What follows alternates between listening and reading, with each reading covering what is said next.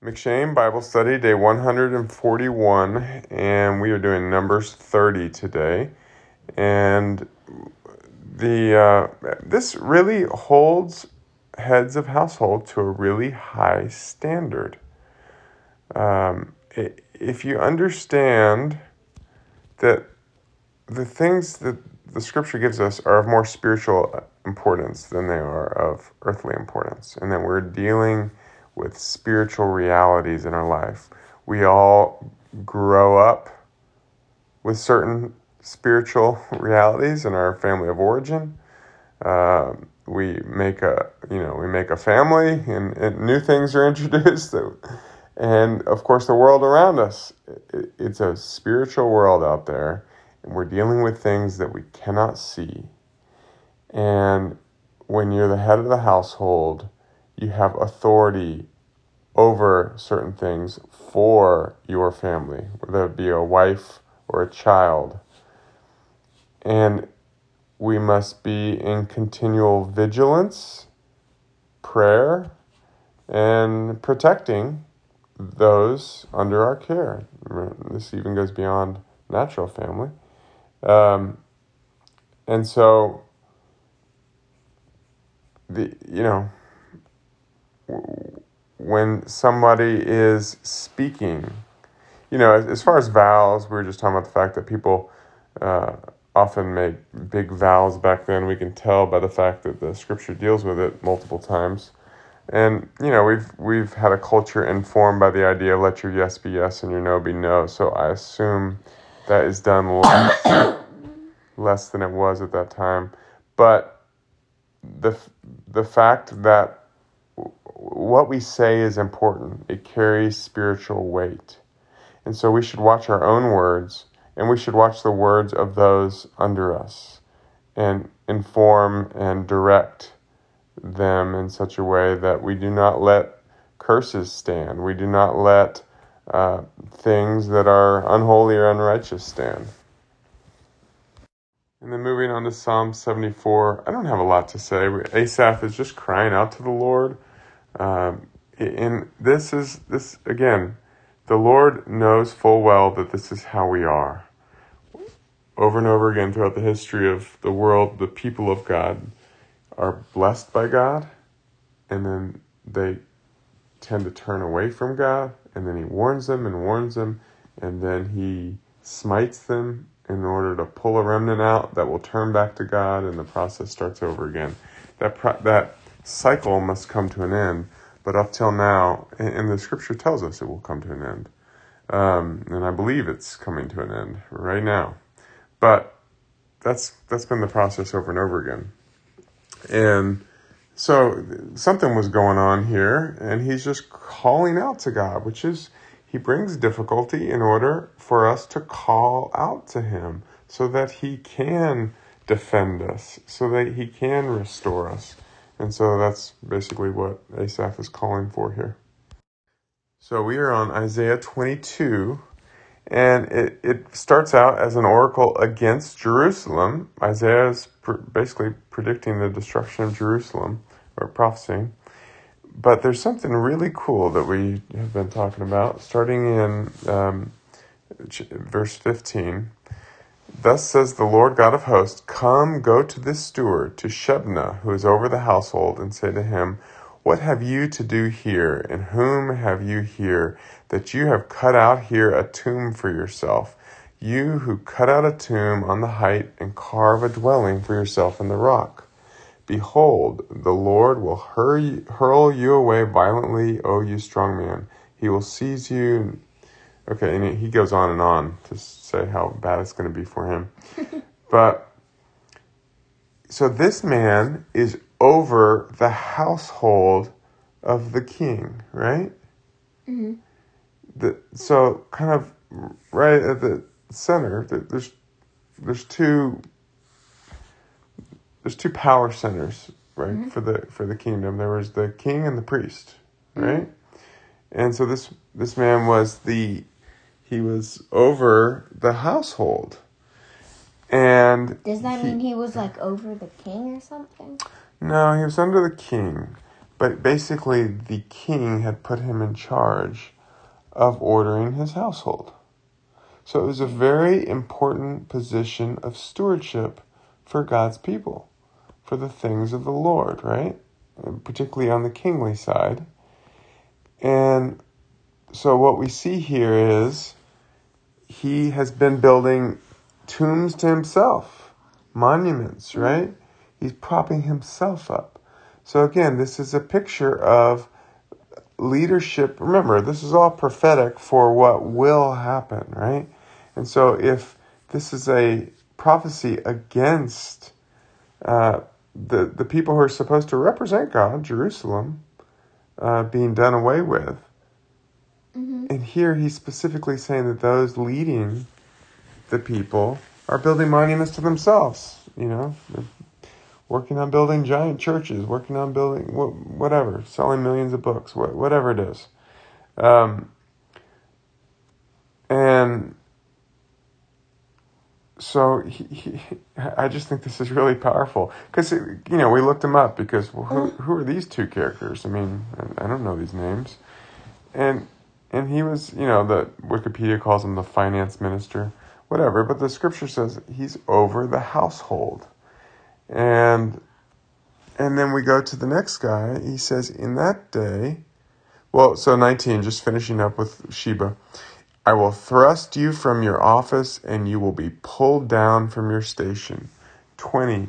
In that day I will call my servant Eliakim, the son of Hil- Hilkiah, and I will clothe him with your robe, and will bind your sash on him, and will commit your authority to his hand and he shall be a father to the inhabitants of Jerusalem. Okay, starts getting big there. So before it starts getting big, um, so he is now going to take, he's saying, I'm going to raise up somebody new to take this position of authority to represent God and help steward his mm-hmm. household.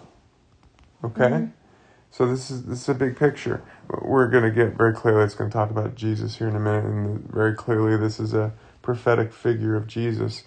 But it's also important for us to understand that the Lord is doing this worldwide, and there will be many brought down and many raised up. And uh, so let's let's get into it. So I will bind your sash on him, will commit your authority to his hand, and he shall be a father to the inhabitants of Jerusalem and to the house of Judah. Well, that's a pretty big deal, right?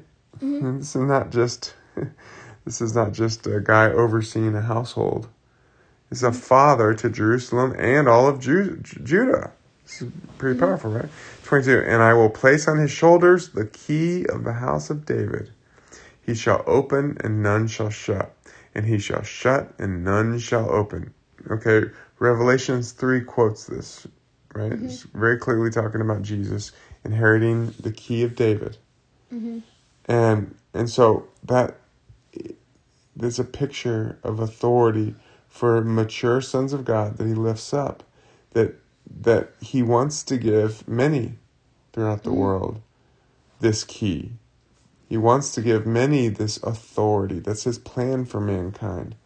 But we have to be willing to give ourselves to Him, to this process, and be raised up, be disciplined, be trained, be transformed in order that we're no longer living for our flesh and we're no longer living for the world, but we're living for Him. Mm-hmm. And when the time is right, then He can place us for this, you know, for His purposes. Mm-hmm. And so, um, again, Jesus is first, foremost, the way, the truth, and the life. No one goes to the Father except through Him but his purpose is to be the pattern life for many sons.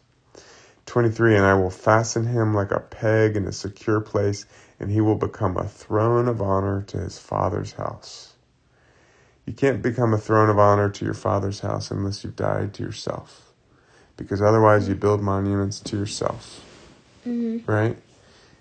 And so Jesus completely died to himself, uh, literally in his case but but we we can we can point at the dying on the cross. In my opinion, and I've never had anyone say they're going to put me on a cross, but in my opinion, it's easier to die on a cross in one day, even with all the beatings he undertook and everything, than to than to live for years and decades dying to yourself. Right? Mm-hmm. Jesus did that first before the cross. The cross is the obvious thing. The life in submission and obedience to the Lord is what he endured, enabled to make him worthy to die on the mm-hmm. cross. You see that? Had he not mm-hmm. done the other, there were lots of people Romans killed on crosses. None of them were the lamb that took away the sins of the world. Mm-hmm. It's the one who lived in perfect obedience to the Father, who could be killed on a cross for our sins, right? And I will fasten him like a peg in a secure place, and he will become a throne of honor to his Father's house. That's that's wonderful. All right, let's move on. And now we are moving on to Second Peter three, which will finish the book. And uh, Peter starts talking about the day of the Lord, the last times, and he says in verse 3 Know this, first of all, that scoffers will come in the last days with scoffing, following their own sinful desires.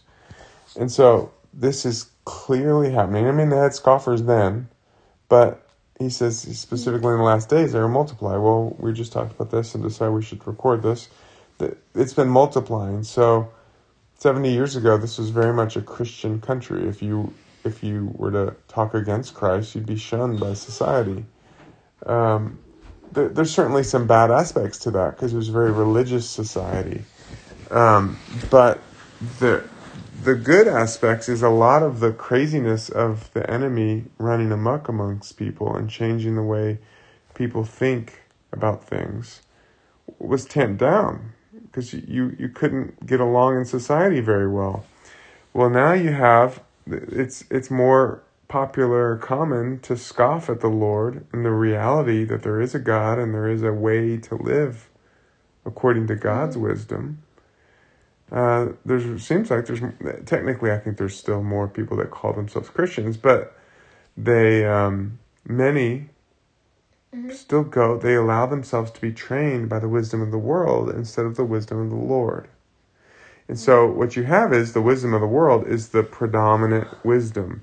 And so you start to have all kinds of crazy things that people think is normal. And if even uh, uh, something just going on in the natural world, which I won't really get into, but there's a, a big movement that's going on, been going on for decades, and that kind of won some years back. I don't know, five, ten years back, uh, a, a pretty big court case, and and they won. Well, they always used a certain argument, but now that they won that in the in the world, like doesn't change God, but in, in the way that our culture goes, they won that argument and now you have media pushing this and everything is just pushing it.